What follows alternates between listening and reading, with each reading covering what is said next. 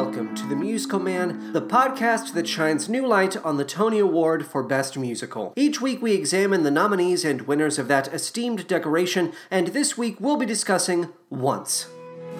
If your life was how long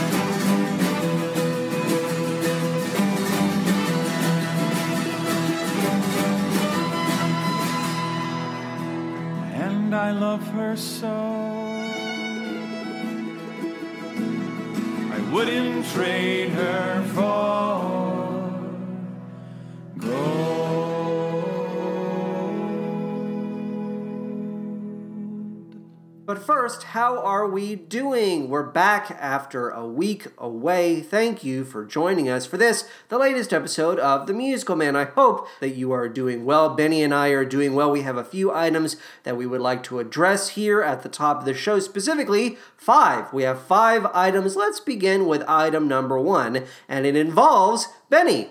Benny, Patty, and I recently sat down for a lovely dinner and some lovely conversation. A lot of it had to do with business because we are in the process of transitioning Patty back into the producer engineer hot seat. It is her throne, it is her rightful throne, and Benny has been keeping it warm, uh, quite warm. I, I, I feel Benny. You have been doing an excellent job, and I think we can all agree that you have been an enormous, you've contributed so much, is what I'm trying to say to this show, and I am grateful to you for that. But at the same time, I have been missing Patty like the Dickens. I got to see some new photos of the baby during that very self same dinner, and I just wanted to give everyone an update just to let everyone know yes, Patty is on track, she is on schedule, and she will be back with us at the top of November. Yes, next month.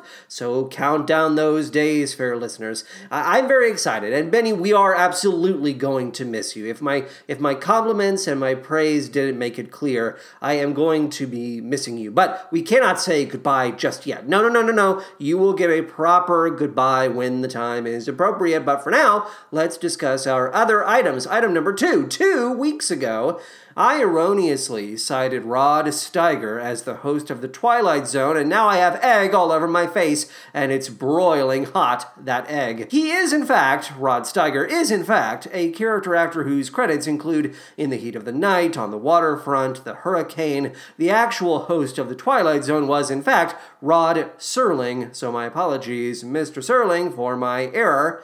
Item number three. Now, I became quite frustrated this past week when, after updating my Mac to the Catalina OS, ugh, the vast majority of my music collection's album art inexplicably vanished into thin air.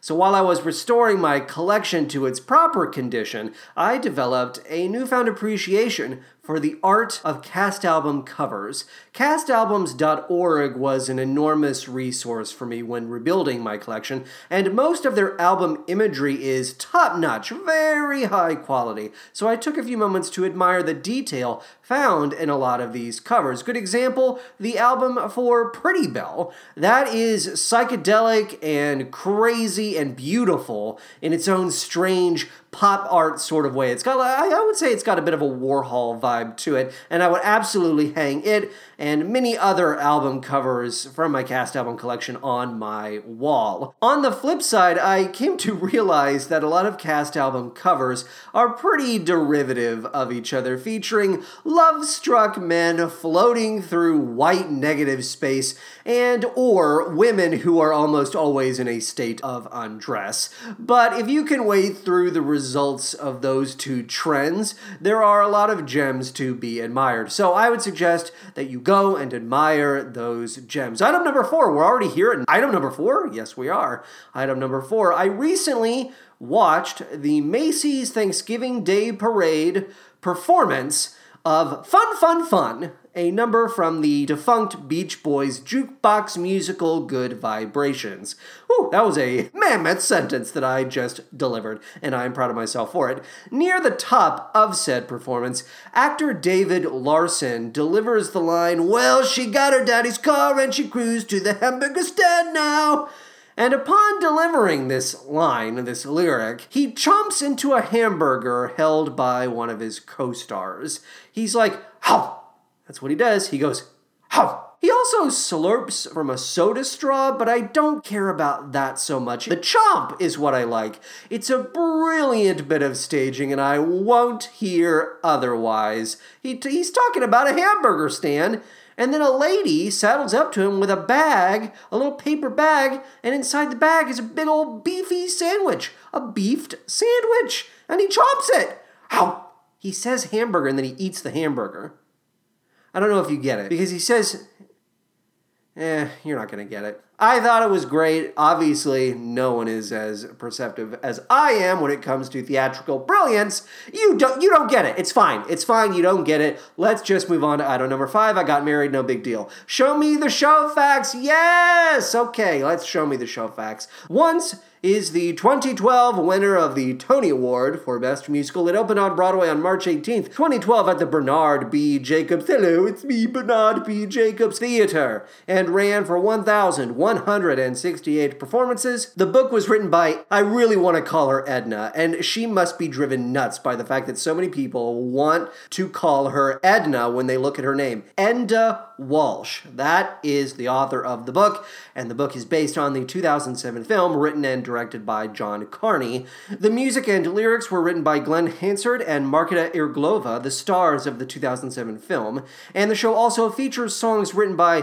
Fergus O'Farrell, Martin Lowe, Andy Taylor, and Enda Walsh. I'm just going to have to say that with a lot of emphasis. I'm just going to have to take that step very slowly into her first name every time it comes up. So please forgive me. The director of the production was John Tiffany. Uh, the musical director, I realized that I didn't write this down. One second, one second, I'll be right with you. We're going to confirm the musical director together, not in real time. We're going to have an edit. We're going to have an edit point here. And we're back. Oh, the magic of editing. Well, the reason I didn't have a musical director written down in my notes is because, according to the Internet Broadway database, the IBDB, there was no musical music director. I couldn't even find some sort of equivalent credit. I might be missing something. So if you are smarter than I am, I doubt it. I'm a very smart individual. I have. I also have keen eyes. I have eyes like a fucking hawk. Uh, but if you find any information regarding this mysterious credit, please reach out to me. The choreographer, NA, not applicable. No choreographer listed. But we do have movement by Steven Hoggett. The scenic design was by Bob Crowley. The lighting design was by Natasha Katz. The sound design was by Clive Goodwin. The costume design was by Bob Crowley, and the original Broadway cast included Steve Kazee, Cristin Malotti, David Abeles, Will Connolly, Elizabeth A. Davis, David Patrick Kelly, Anne L. Nathan, Lucas Papaelias. I apologize, of course, Lucas, for the mispronunciation of your last name, and that apology extends to anyone and everyone. The cast also included Ripley Sobo, Andy Taylor, Mckayla Twiggs, Erikka Walsh, Paula Woody, and J. Michael Zygo. Let's talk about the Tony nominations and wins. The show won Best Musical, of course, Best Book of a Musical, Enda Walsh. Best Actor in a Musical, Steve Kazee. Best Direction of a Musical, John Tiffany. Best Orchestrations, Martin Lowe. Best Scenic Design, Bob Crowley. Best Lighting Design, Natasha Katz. And Best Sound Design, Clive Goodwin. And the awards it was nominated for, but did not win, were Best Actress in a Musical, Cristin Milioti, Best Featured Actress in a Musical, Elizabeth A. Davis, and Best Choreography, Steven Hoggett. So in total, 11 nominations, and at the end of the night, once walked away with 8 awards. Congratulations to you once. Let's talk about the plot. I don't think it will take too long to summarize the plot of Once. It can be easily distilled down to guy meets girl, girl inspires guy, girl and guy say goodbye. The lead characters are actually referenced as guy and girl in both the original film and and Enda ah Enda Walsh's book. So you know I ain't kidding around with that logline. Guy is an Irish busker who sings on the streets of Dublin. On the streets of Dublin! No, not that show. Wait, uh, you know what? Wait, wait, wait, wait, wait. Before I go any further, I should point out how the cast acts as the show's onstage band. And when the audience first walks into the venue, that band is already in full swing, hammering out folk songs and pub tunes so as to establish a rollicking atmosphere. When the show officially starts, Guy cuts through the revelry with one of his melancholy ballads. Dude is the definition of hangdog. He's in a total state of bummer. And when the song comes to an end, he places his guitar on the ground and, and he begins to walk away, is what he does, only to be interrupted by Girl. Girl, as we are often told, is Czech, which means she is quite serious and always speaks her mind. She confronts Guy, asking him several questions about the state of his love life and his, his interest in music. Guy is understandably taken aback by this woman's keen interest in him, but he does reveal a few salient details, namely that his songs were written for an ex girlfriend who now lives in New York, and that he plans to give up music so he can continue to work for his Da in a vacuum repair shop. Girl is delighted by the second bit of info as she owns a vacuum in need of repair. She strikes a deal with Guy. If he can fix her vacuum, she will pay him for his efforts, not with money. No, no, no, no but with music. They journey to a music shop owned by Billy, a man who is described as half Spanish and written as half a stereotype, a generalization I will be applying to a number of supporting characters in this show, unfortunately. Billy has an affection for Girl, but agrees to close up the shop during his lunch break so she can play the piano for Guy. While playing and singing together, Guy and Girl begin to form a cautious bond. Girl believes in Guy's music and is deeply disappointed by the idea that he might give it up. After their jam session at Billy's, Guy and Girl journey to the vacuum repair shop. We learn Guy and his Da live just above it, as the latter sold his house after his wife died. Da takes a shining to Girl, but the evening ends on a sour note when Guy invites her up to his bedroom and makes a clumsy pass. She believes Guy's relationship with his ex is unresolved and worth fighting for, that he should move to New York, win her back, and pursue his artistic dreams while the time is right. She takes Guy to her flat, where he is introduced to her wild roommates, plain spoken mother Baruška and young daughter Ivanka. He discovers Girl has a husband, and while their marriage is strained, they are trying to work things out. Despite these complications and her growing affection for Guy, she throws out an idea go in on a bank loan, rent a studio for the day, and record a demo of Guy's songs, one he can use once he moves to New York. While applying for the loan, Guy and Girl bond with a bank manager who is himself an aspiring musician and lover of Dublin culture. After Guy wows the bank manager with a song, the bank manager whips out a guitar of his own and cranks out a twangy, borderline bizarre tune of his own creation. He asks for Guy and Girl's honest opinions, and they admit that while he can certainly play, he most certainly cannot sing. It's a blow to the manager's ego, but he takes it in stride and approves their loan. To celebrate, our heroes go for drinks at a nearby pub where Girl has secretly signed Guy up to play in front of drunken hecklers.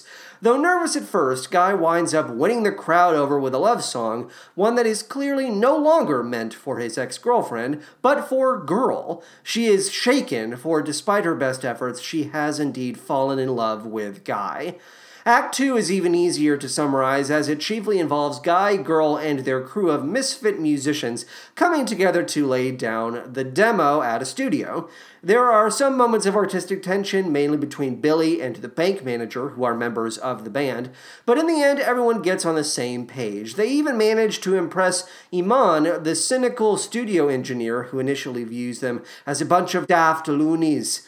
While alone on a break, a Girl sits at a piano and plays one of her own compositions, a song that articulates her feelings for Guy. She is unaware that Guy is watching nearby, and when he compliments the performance, she cannot help but raise her walls once more. The session comes to a successful end, and everyone parts ways on good terms, with the bank manager, who we learn is gay, just FYI, giving advice to the financially troubled Billy. There's also some business about Billy falling for one of Girl's roommates, but that that's not important. Not going to focus on that. In the end, Guy tells Da that he plans to fly to New York and start a new chapter in his life. Da supports the decision and gives Guy a check to get him started, but Guy uses the money to buy a piano from Billy and have it delivered to Girl's flat. As she sits down to play and he flies to New York, they sing a reprise of Falling Slowly, the song that first brought them together as artists and people. I'm getting a little blubbery just thinking about it. All right, so for the purposes of this week's episode, I did not rewatch the 2007 film. I have seen the film at least twice, but it's been years and years since I sat down with it. I did watch the trailer to remind myself of its overall mood and aesthetic, and was taken aback by how grainy and homemade it looked. I didn't necessarily remember it having that quality. And Glen Hansard and Marketa Irglova look so young. They look like mere babies to me now. Broadway casting tends to prioritize squeaky clean ingenues over the awkward, ruddy humanity of performers like Hansard and Irglova, which is kind of a shame, but eh, what are you gonna do? I also listened to the 2012 original Broadway cast album while reading the book by Enda Walsh. I actually had to go to the downtown library to scan that script. I provided a Dropbox link via our Twitter profile, so you too can read this script if you like. Oddly enough, the only copy they had was one that you could not check out, which is why I had to scan that puppy front to back. There is a moment in the first act between Girl and Da that I really, really liked. She's asking about his late wife, and his responses are polite, if a bit canned. You can tell he's sort of gone through this process before. But when she asks how he's doing, it almost seems to surprise him, and he takes a moment before offering his reply.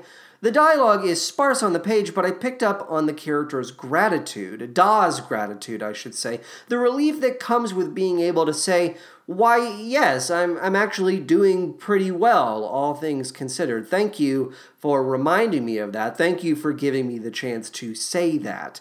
It's really quite lovely. The book is strong overall, though I could stand to know more about what drives Girl as a character. She never quite achieves manic pixie dream status, but she dedicates a lot of energy to fanning the flames of Guy's dreams. Strangely, while Guy's ex girlfriend is heard via telephone in Act 2, Girl's husband has no onstage presence whatsoever. Why is that? Why was that artistic choice made? And why is Ivanka, the daughter, relegated to a few silent moments before being shuttled off to the wings? Do we not consider Ivanka to be an important part of her life?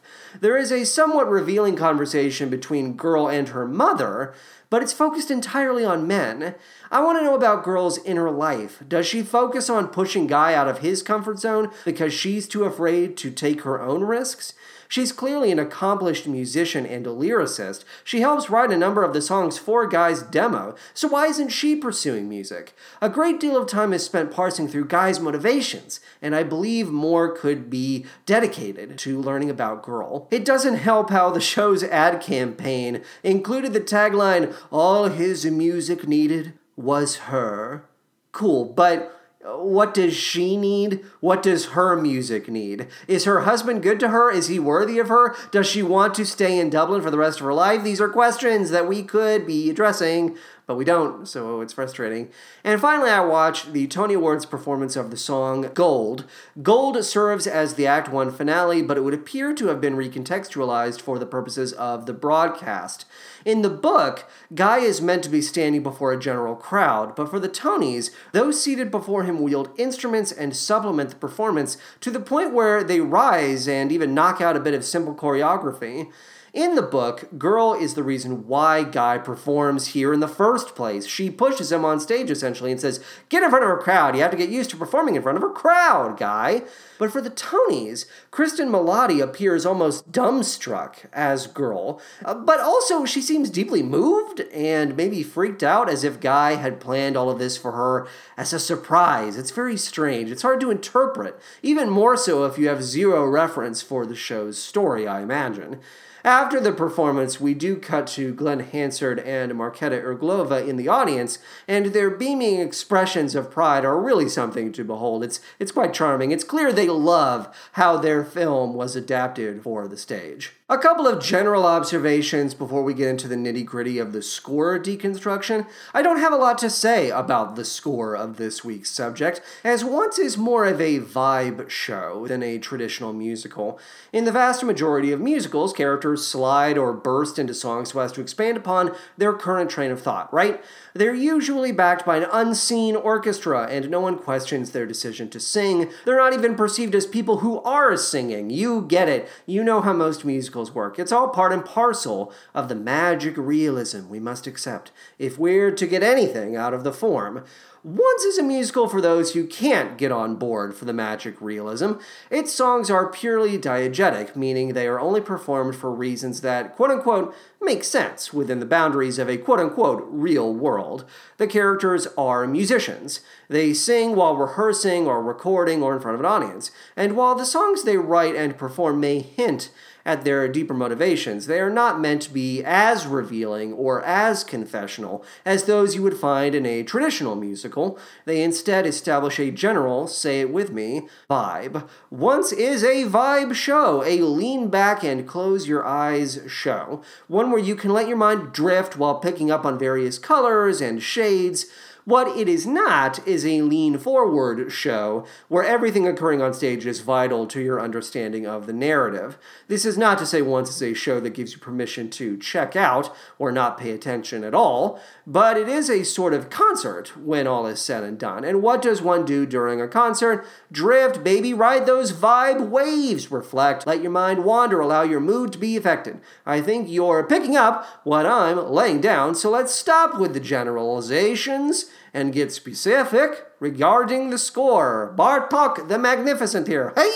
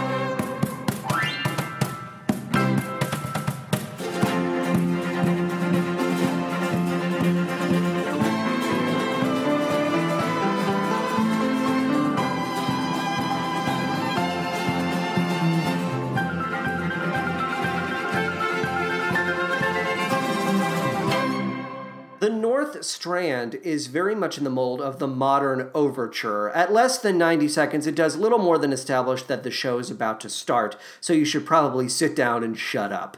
Granted, the cast is meant to bang out music from the moment you enter the space, so in a sense, it's like you're getting a half hour overture, depending on when you arrive. You better be arriving on time, but I digress. The North Strand does incorporate the chief melody line from Falling Slowly via Honey Sweet Violin, which I appreciated and greatly enjoyed. Made me perk up, it did.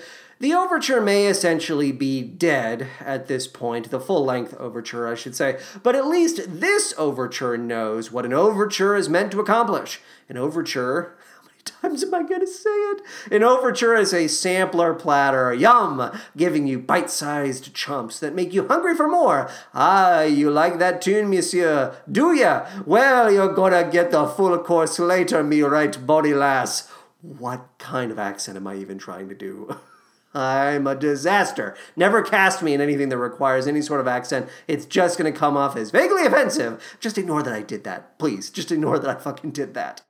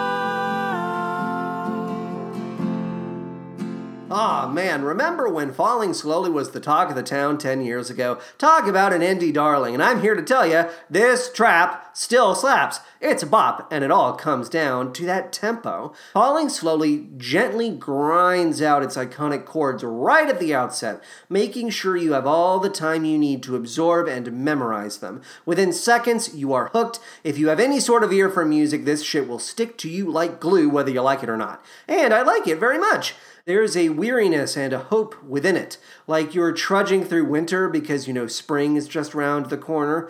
When Guy and Girl returned to this song, Falling Slowly at the end of Act 2, it choked me up a bit, I'm not gonna lie. This is the song that forged their artistic and personal connection.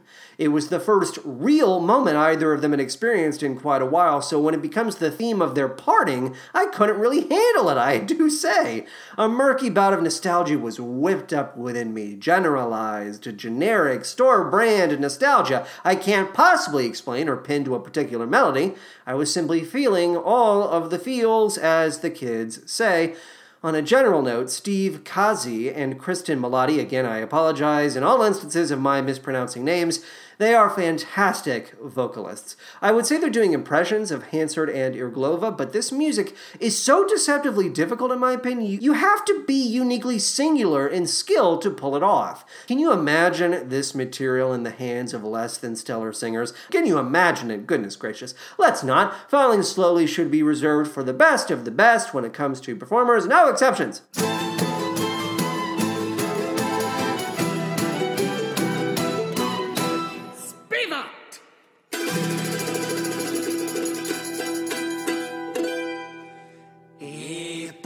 Pada rosička. E pada pada rosička.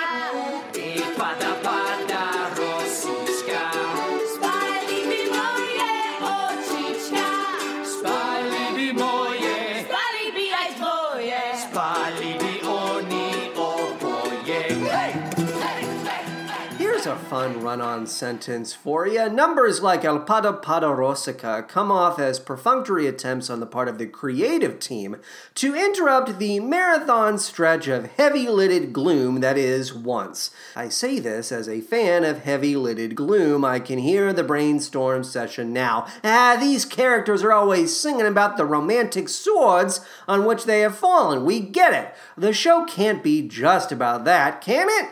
Whatever happened to levity? We gotta make room for levity. Now, where do to inject the levity? Aha! Let's have girls' roommates and family put on a frenetic, vivacious, vaguely Euro ethnic display of levity. Emphasis on vague. We don't want to get too specific. It'll it'll be cultural. Yes, cultural. Yeah, that's the ticket. It won't stink. I'm sure the concept plays well enough on stage, but on paper it reads as padding. You know what it is? It's not, you know, this is what it comes down to. It's not fun to watch a party at a distance. Parties tend to be fun if one, you're a party person, and two, you can be a participant in the party. No one wants to feel like they're a creep out of the film Rear Window. And just to make my reservations more clear, the Czech and otherwise foreign characters are definitely thin. They're blandly hot tempered across the board when not serving as sounding boards for the two leads.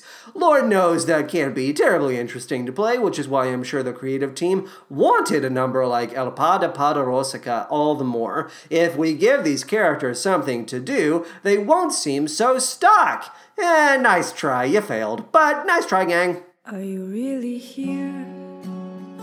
Or am I dreaming? I can tell dreams from truth. For it's been so long since I have seen you. I can hardly remember your face anymore. When I get really lonely and the distance causes only silence, I think of you smiling with pride in your eyes, a lover that sighs.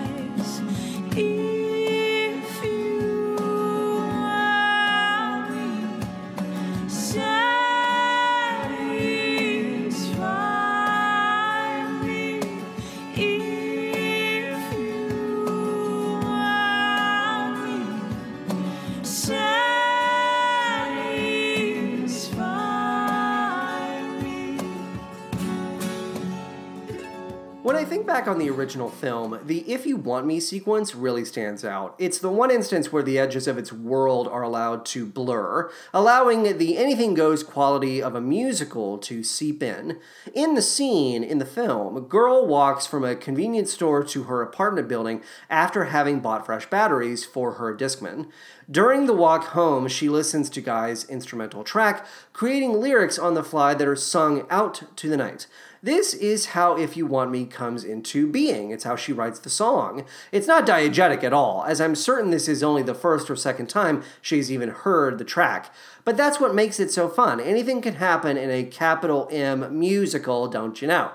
But I don't mean to focus on the film too much. I only bring up the original scene because while reading Enda Walsh's book, it felt like that opportunity for magic was being ignored. The stage directions are admittedly sparse, and I'm certain director John Tiffany fleshed them out with his staging, but as written, Girl simply sings while nestled in bed with her daughter. It's simple, and simplicity can absolutely be engaging. But I missed the wandering from the movie. I missed how Girl to the night while walking past total strangers. Maybe I'm a spoiled brat, but this is the danger you face when adapting a film so many people know and adore. They will want to see certain moments recreated on stage, and if you don't give those moments to them, they will feel let down. If you want further evidence to this point, read the reviews for Moulin Rouge from people who have seen that show. A lot of people getting quite angry over the fact that it's not exactly like the movie they grew up with. So um,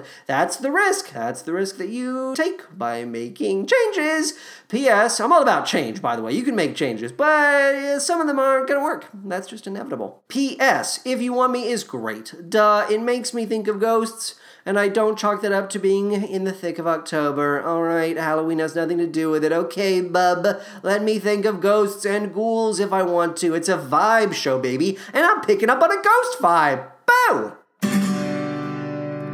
Ten years ago, I fell in love with an Irish girl. She took my heart, But she went and screwed some guy that she knew.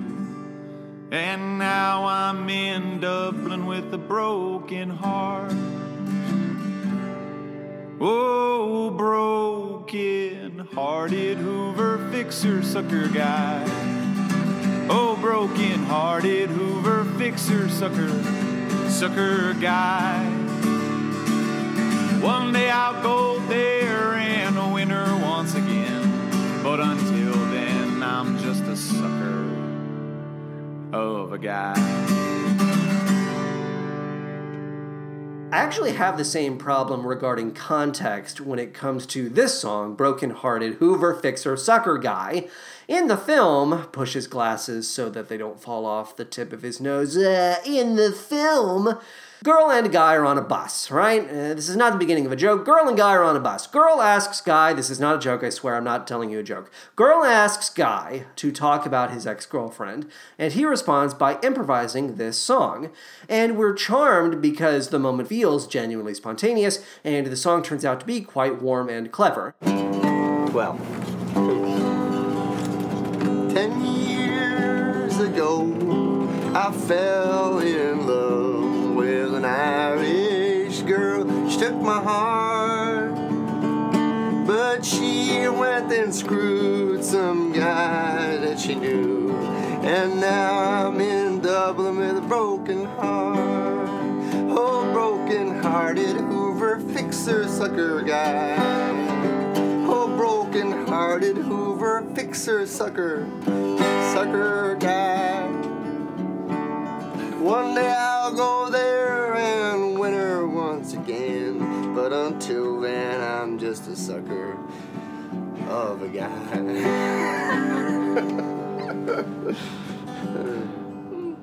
In the stage musical, Guy is simply standing alone in his bedroom, and it doesn't seem like he's improvising at all. Girl observes him unseen. There is a lot of sneaky viewing from afar in this show. I'm, I'm just going to point that out. And I, I guess I don't know what's meant to be conveyed about either character when this moment comes to an end.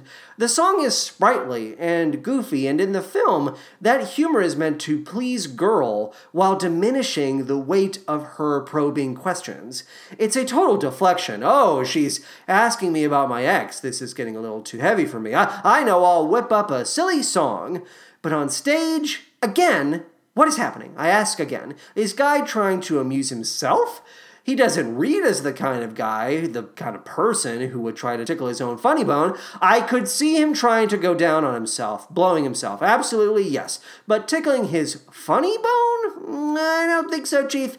I would argue you could cut Broken Hearted Hoover Fixer Sucker Guy and not lose any goodwill with your audience. If we're showing up, it's to hear songs like Falling Slowly, If You Want Me, not this. Get your snipping shears, everyone. Snip, snip. In County Cork, in the country green, in a lonesome town called Bandon, a boy lives there and he dreams of County Clare, the holiday that he just had done. Oh, he walked over hills and he skipped over rivers all the time, his hand in his love. But his love's not here and never close at hand. His heart's abandoned in Bandon. Two counties, one love. Too many complications and not enough hand in glove. And not enough hand in glove. I'll say this about Abandon in Bandon. Oh, boy, that is a hard song title to say. I will say this, take two. I will say this about Abandon in Bandon. Jesus Christ. It knows when to bow out, right? Are we at a minute and change? Let's call it a day, boys. Can you imagine if this lasted for three minutes? No thanks. While we're here, you know what I would have appreciated from the original Broadway cast album? Like a line of dialogue, a line. People like hearing snippets of dialogue from the book, especially when they know they won't be able to see a full production of the show anytime soon. You couldn't have included some lines between Guy Girl and the bank manager right before he goes into this solo? It would serve the joke, emphasis on joke, singular, that joke being that the bank manager cannot sing. He's a bad singer. I'm just saying, maybe I should rebrand the podcast as Just Saying. Hmm, something to consider. I will consider it.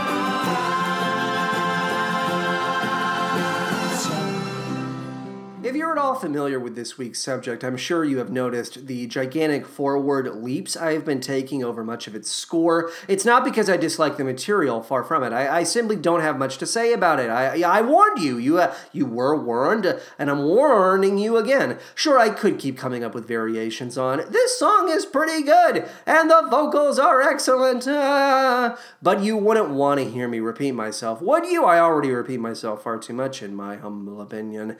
Having said that, When Your Mind's Made Up is a good, bordering on great song paired with excellent vocals. It's got a scratchy little hook, too, one that allows the performers to rise out of the doldrums and unleash a bit of anger at the microphone. Sustained indie bellowing right from the gut, the sort of vocals that make you dizzy upon delivery. Yes, yes, yes, please, and also thank you. Walking up the hill tonight when you have closed your eyes. I wish I didn't have to make all those mistakes and be wise. Please try to be patient and know that I'm still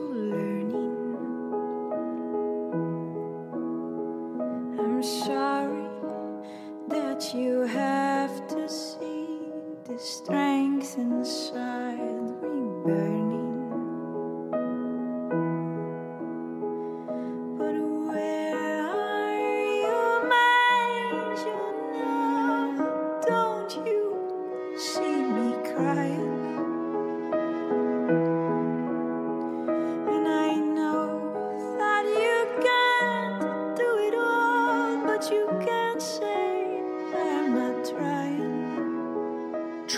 I have already done a fair amount of shouting when it comes to the issue of girl and how we learn very little about her. Not how she feels about men, we get a great deal of that, but her. Just her. You get it. The Hill is about as close as we ever get to understanding what is on her mind. She wants to work things out with her husband while spending as much time as she can with Guy. Men, men, men, men!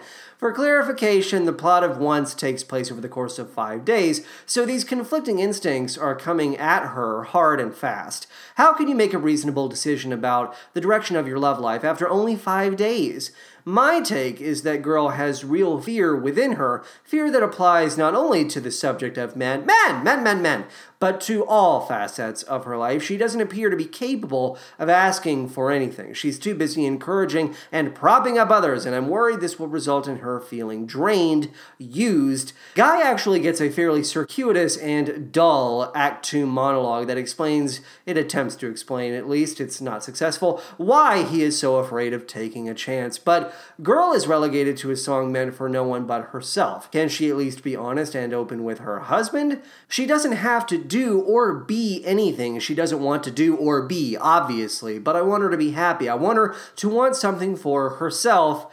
And hell, maybe music is meant to be only for herself. That seems obvious to me now. Maybe she's merely private, but we're all products of the patriarchy and I worry about her. Stop worrying about her, Mr. White Knight, John Bernasek, musical man. She's not real. All right, fine. I started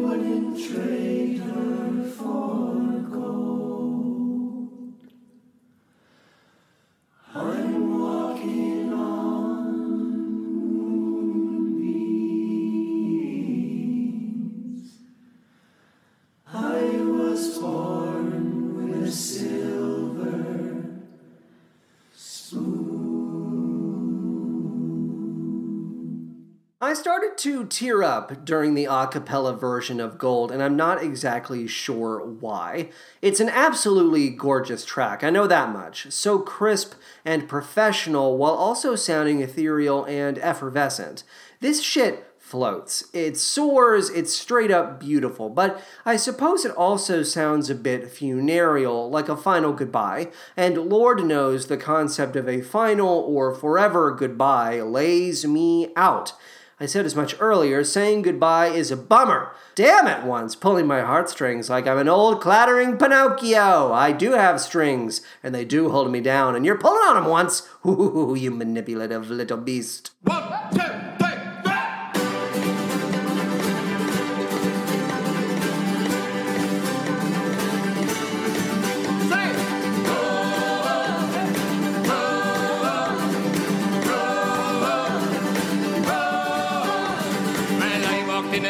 chandler shop, some candles for to buy. I looked around the chandler shop, but no one could I spy.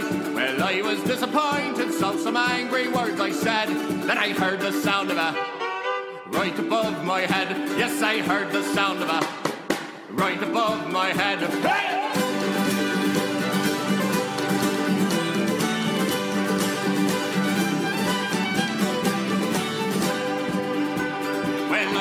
And I was quick and up the stairs I sped. And much to my surprise, I saw the chandler's wife in bed. And with her was another man of most gigantic size. And they were having a right before my eyes. Yes, and they were having a right before my eyes.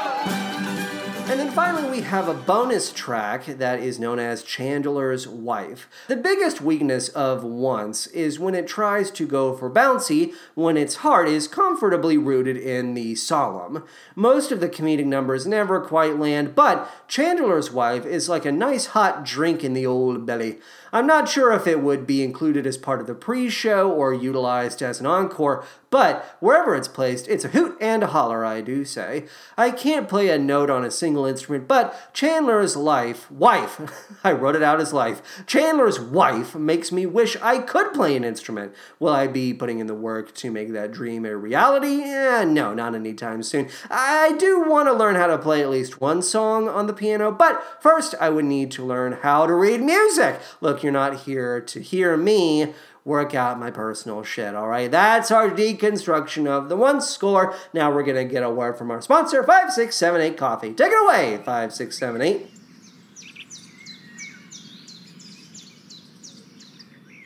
Oh, hi, it's me, little Edie. Oh, fancy seeing you here. It's so nice. Oh, thank you. Come here, come here, come here. I have to tell you something. We have to keep our voices down, all right? I just put Mother down for a nap. She hasn't had a nap in a few days. She hasn't slept in a few days, poor darling. She's always up roaming the halls, peeking at me through the bathroom crack. There's a crack in the bathroom door, and she's always peeking at me when I'm pee-peeing or poo-pooing. And I say, Mother darling, Mother darling, please, I need a bit of privacy. She drives me absolutely nuts, but she's my mother, and I'll always stand by her. How can you deny a mother her love for a daughter? Oh, I do say. Oh, I do say. Come a little closer. You're a very handsome man. That's very true to me right now, looking at you. I'd say you're about yeah, somewhere between 25 years old and 67 years old. That's exactly my type. Do you like my little uh, handkerchief that I've wrapped around my head? Oh, buddy, that's not what we're here to talk about. We're not here to talk about my sense of fashionista gloria schoolgirl looks. No, that's not what we're here to talk about. We're here to talk about 5678 coffee. And I'm here to tell you right now, Mother loves 5678 coffee. I actually went to the store one time and I got the incorrect brand of 5678 coffee. I won't even mention the name of the brand because if Mother hears it, even she's on the second floor, even if she, she'll hear me. She'll hear me. She's got ears like a goddamn possum, like an armadillo. She's gonna hear me. I'm gonna tell you right now. If she even heard me utter the name of this competing coffee brand, she would smash her way through the glass panes of her window and she would land on me like a possum or an armadillo. Uh, so I'm just here to tell you 5678 coffee is Mother's number one choice. And I can see why I love it myself. Oh, it's so rich and you put a little bit of cream in there. Now, honestly, sometimes I confuse the cream for the salt and sometimes I confuse the salt for the pigeon droppings. We have a lot of pigeons here at Grey Gardens. Oh, that's right. Welcome to Grey Gardens. And from a pigeon's point of view, this is apparently a bullseye for bullshit. And I tell you right now, sometimes I scoop up a, bit, a little, a little bit of the pigeon shit and I put it in the coffee mug, but Mother never even notices. I realize my mistake later and I'm mortified. Oh, Mother darling, I say, you're drinking pigeon shit with your five, six, seven, eight coffee. And you know what she says to me? She says, yum, yum, give me some. And I say, Mother darling. And she gives me a wink and she says, yum, yum, give give me some. And I say, Mother, darling. And she says, Yum, yum, give me some. And she blinks. She wink blinks again. We're very strange here, but you can come by any time for a cup of five, six, seven, eight coffee. I do say, oh, the quality, the price. Oh, you can't beat the price, no, especially on a tight budget. But, you know, I have to go back inside the house because I'm getting a little freaked out by the, the grass. The grass, I can feel it growing underneath my bare feet, I do say. So I do say to you, gosh, darling, have a good day. And uh, five, six, seven, eight, you can count on it, and you can count on me. Five, six, seven, eight, America, America, America. Final thoughts on Once. Once is a very easy show to like, and I like it. I like it a great deal, actually, but I'm not sure if I could ever come to love it. But I, if I'm certain about anything uh, regarding Once, it's that it should never be performed on a proscenium stage. Yes, don't mistake my giggling from a moment ago. Don't let that undercut my seriousness here. No, no, no, no. It needs to be staged immersively, all right? Listen, directors, to me. Listen. In the round, yes. In black box or studio spaces, yes, where you can be right up against the performers and truly feel as if you are part of their world. I've talked about this already, haven't I? How proscenium stages rarely overcome the inherent distance the real distance they place between the actors and their audiences. I'm sure I have. Anyway, I forbid once from being performed in an enormous proscenium style venue. I forbid it. Now, as a reminder, in 2012, 2012 once took the award for Best Musical Home, denying that sweet, sweet prize to the other nominees, which were Leap of Faith, Newsies, and Nice Work If You Can Get It. God help us when we get to our episodes on Leap of Faith and Nice Work if you can get it, because Christ Almighty are those shows bad. I say that having already sat through the tedium that is the Leap of Faith recording many years ago. I haven't actually sat down with nice work if you can get it yet. But my snoot, my honker, detects a real stink whenever I get close to that show. I get a real noxious whiff, you know? Anyway, I like Newsies, but not enough to say it should sit alongside other best musical winners. Newsies is perfect for when you're sick and need something to watch on Netflix. That's as far as I can reasonably go when it comes to my praise of Newsies. Once, I declare that you shall keep your medallion this day, huzzah and hooray! Nice work if you can get it. And if you get it, won't you show me how? Sybil on CBS. Bump. All right, let's rank the show, shall we? I'm gonna put once in the number 17 slot, right between Rent at number 16 and Woman of the Year at number 18. If you want to see the if you want to get if you want to get the full rundown on our current ranking, go to twitter.com slash musicalmanpod. There is a pinned tweet at the top of our profile. It will take you to a Google Sheet, and the second tab will provide all that ranking info you need. Yes, yes, it's true. Now, cards on the table, I couldn't find anything worthwhile in relation to once when it comes to show-related ephemera. I did stumble across some random woman's video blog about auditioning for a production of Once, but it was, and I'm trying to be kind here, boring as fuck. Was that kind? Who can say? At one point, I typed the phrase falling slowly commercial into YouTube, and you know what I found? A video bearing the following title Nutmegs Falling Slowly Onto a Clay Plate. And they weren't lying. Benny, can we actually play the music from this video while I read its description? Okay, so I want you to close your eyes, close your eyes, take a few deep breaths, and imagine nutmegs falling slowly onto a clay plate while I read this. They say plate, but it's really more of a bowl. Yeah, but I'm not the plate police. I'm not the bold police. I'm not going to adjudicate this any further or too harshly. Anyway, here's the video description. Quote The nutmeg tree is important for two spices derived from the fruit nutmeg and mace. That can't possibly be how it's pronounced. All right, let's start again. How would I pronounce it though? Oh, this was a terrible idea. I thought this would be funny, but it's dumb. The nutmeg tree is important for two spices derived from the fruit nutmeg and moss. Let's go with moss. I feel so stupid. Nutmeg is the seed of the tree, roughly egg shaped and about 20 to 30 millimeters or you know, 0.8 to 1 inches long, and 15 to 18 millimeters, 0.6 to 0.7 inches wide, and weighing between 5 and 10 grams, 0.2 and 0.4 ounces dried, while mace, mas, mache, is the dried, lacy, reddish covering or aril of the seed. The first harvest of this is the worst idea that I've ever had, and I'm bringing it to an end.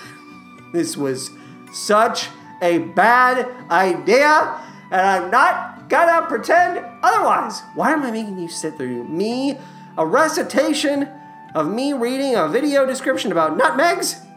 Ah, why? Funny. I apologize. Do you forgive me? Thank you. Benny, cut the music. Cut it. Thank you, Benny.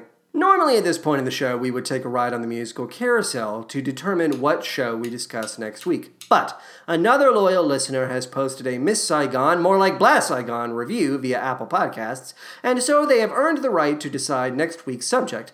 That show is a 2019 nominee for the Tony Award for Best Musical and is currently running on Broadway. It's Tootsie, baby. Tootsie, Tootsie, Tootsie. Thank you to listener Chris JC for the review and support. Go to patreon.com slash musicalmanpod to find out how you can support the show financially.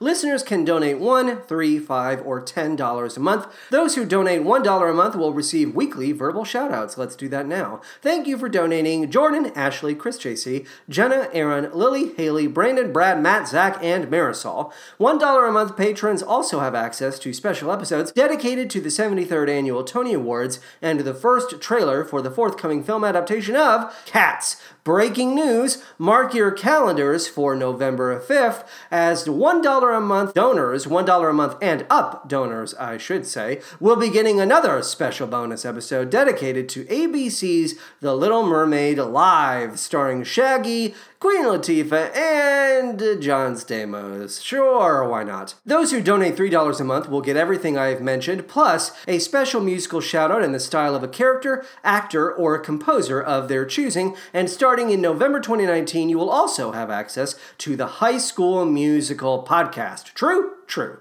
If you donate $5 a month, you get everything I have mentioned the ability to stop the musical carousel and tell me what show to discuss on the podcast, plus access to the first season of All I Ask of You, an advice show hosted by the Phantom of the Opera. You also now have access to the first episode in our Broadway in Chicago series, in which I discuss my recent experience with JT Rogers Oslo. And finally, if you donate $10 a month, you not only get everything I've already mentioned, you also get access to the Snub Club, a monthly series dedicated to Broadway musicals that were never nominated for the Tony Award for Best Musical. Our next Snub Club episode, scheduled to drop Wednesday, October 30th, will be dedicated to Jason Robert Brown's The Bridges of Madison County. Past subjects include Amelie, Merrily We Roll Along, Flahooley, American Psycho, Be More Chill, Jekyll and Hyde, Allegiance, and It's a Bird, It's a Plane, It's Superman.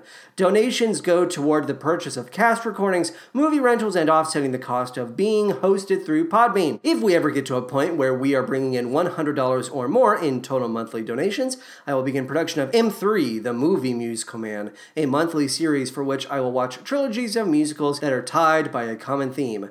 Go to Apple Podcasts and write up a glowing five star review, won't you? We have 23 five star reviews at this point, including those reviews from the UK and Australia. And once we hit 30, I'll record a special episode dedicated to Disney's Descendants trilogy. It's true! Stream the show at musicalmanpod.podbean.com and Stitcher. Follow us on Twitter at musicalmanpod and email me at musicalmanpod at gmail.com. I would love to read your thoughts and red hot takes on this week's show, so don't be shy. We actually received some red hot takes from listener Haley. Thank you so much, Haley. Here are Haley's takes. One, the song, I'm quoting Haley now, the song I'd Rather Be Me from Mean Girls is actually so bad in the context of the show. Did Janis forget that she's the one who came up with the plan to put Cady in the plastics in the first place? Now, Haley, I will say, I am not familiar with Mean Girls at this point. It will be included as part of the Broadway in Chicago season, and so I will be watching it eventually. I believe that will happen in January of next year. So, I am going to take your word for this, absolutely, and I can absolutely see a show like Mean Girls having some problems. In regards to the narrative, I can see that being a bit of a, a shaky clothesline on which to hang your laundry.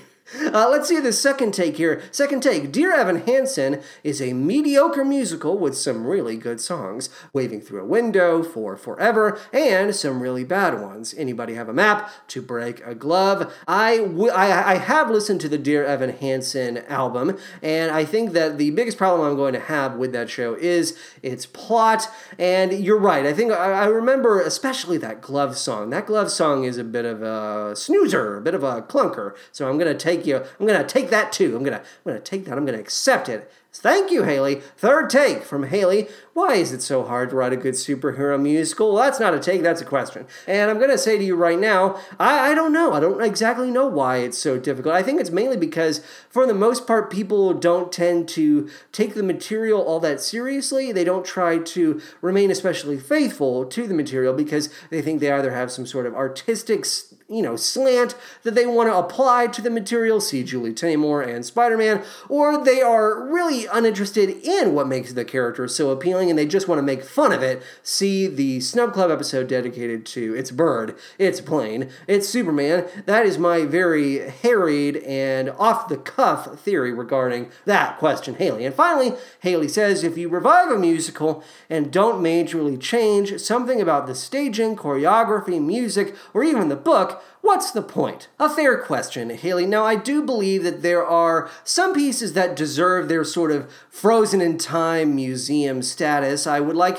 to say that a chorus line is the best example of that type of show. I don't think we really need to be messing with the book or the staging all that much. We love the show because every every element came together so well in that original production, and I don't necessarily see a need to tweak or reconceptualize or rethink any of those elements. It's a really good recipe. It's it's the rare instance where everything came together really well. Now, for a lot of other shows, a lot of older shows, I, I agree with you. We don't need to view those as museum pieces. If we're going to do a show like, let's say, South Pacific, we need to rewrite that book. If we're going to redo Miss Saigon, if we're going to revive it, I should say, we need to rewrite that book. And we need to really rethink where we are now and how we think now. We can't expect people to see a character like Bloody Mary as anything other than a stereotype. That's a ridiculous thing to expect. And if you're going to hide behind the defensive,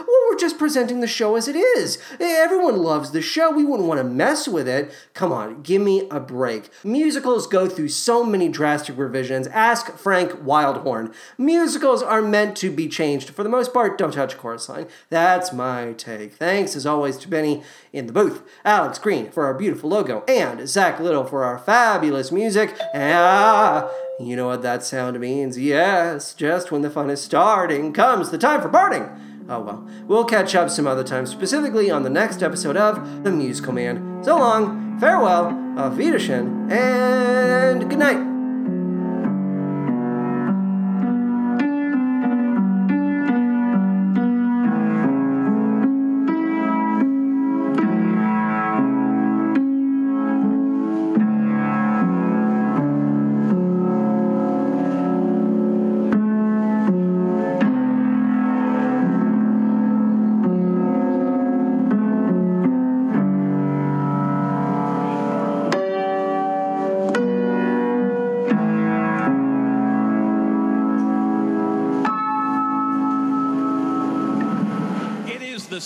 Party of the year, the classic hit songs from Brian Wilson and the Beach Boys. The invitations are out to a new wave Broadway musical. Place, the Eugene O'Neill Theater. Date, January 27th. Dress, wetsuits optional. Right now, here's the cast of Good Vibrations having a little fun, fun, fun.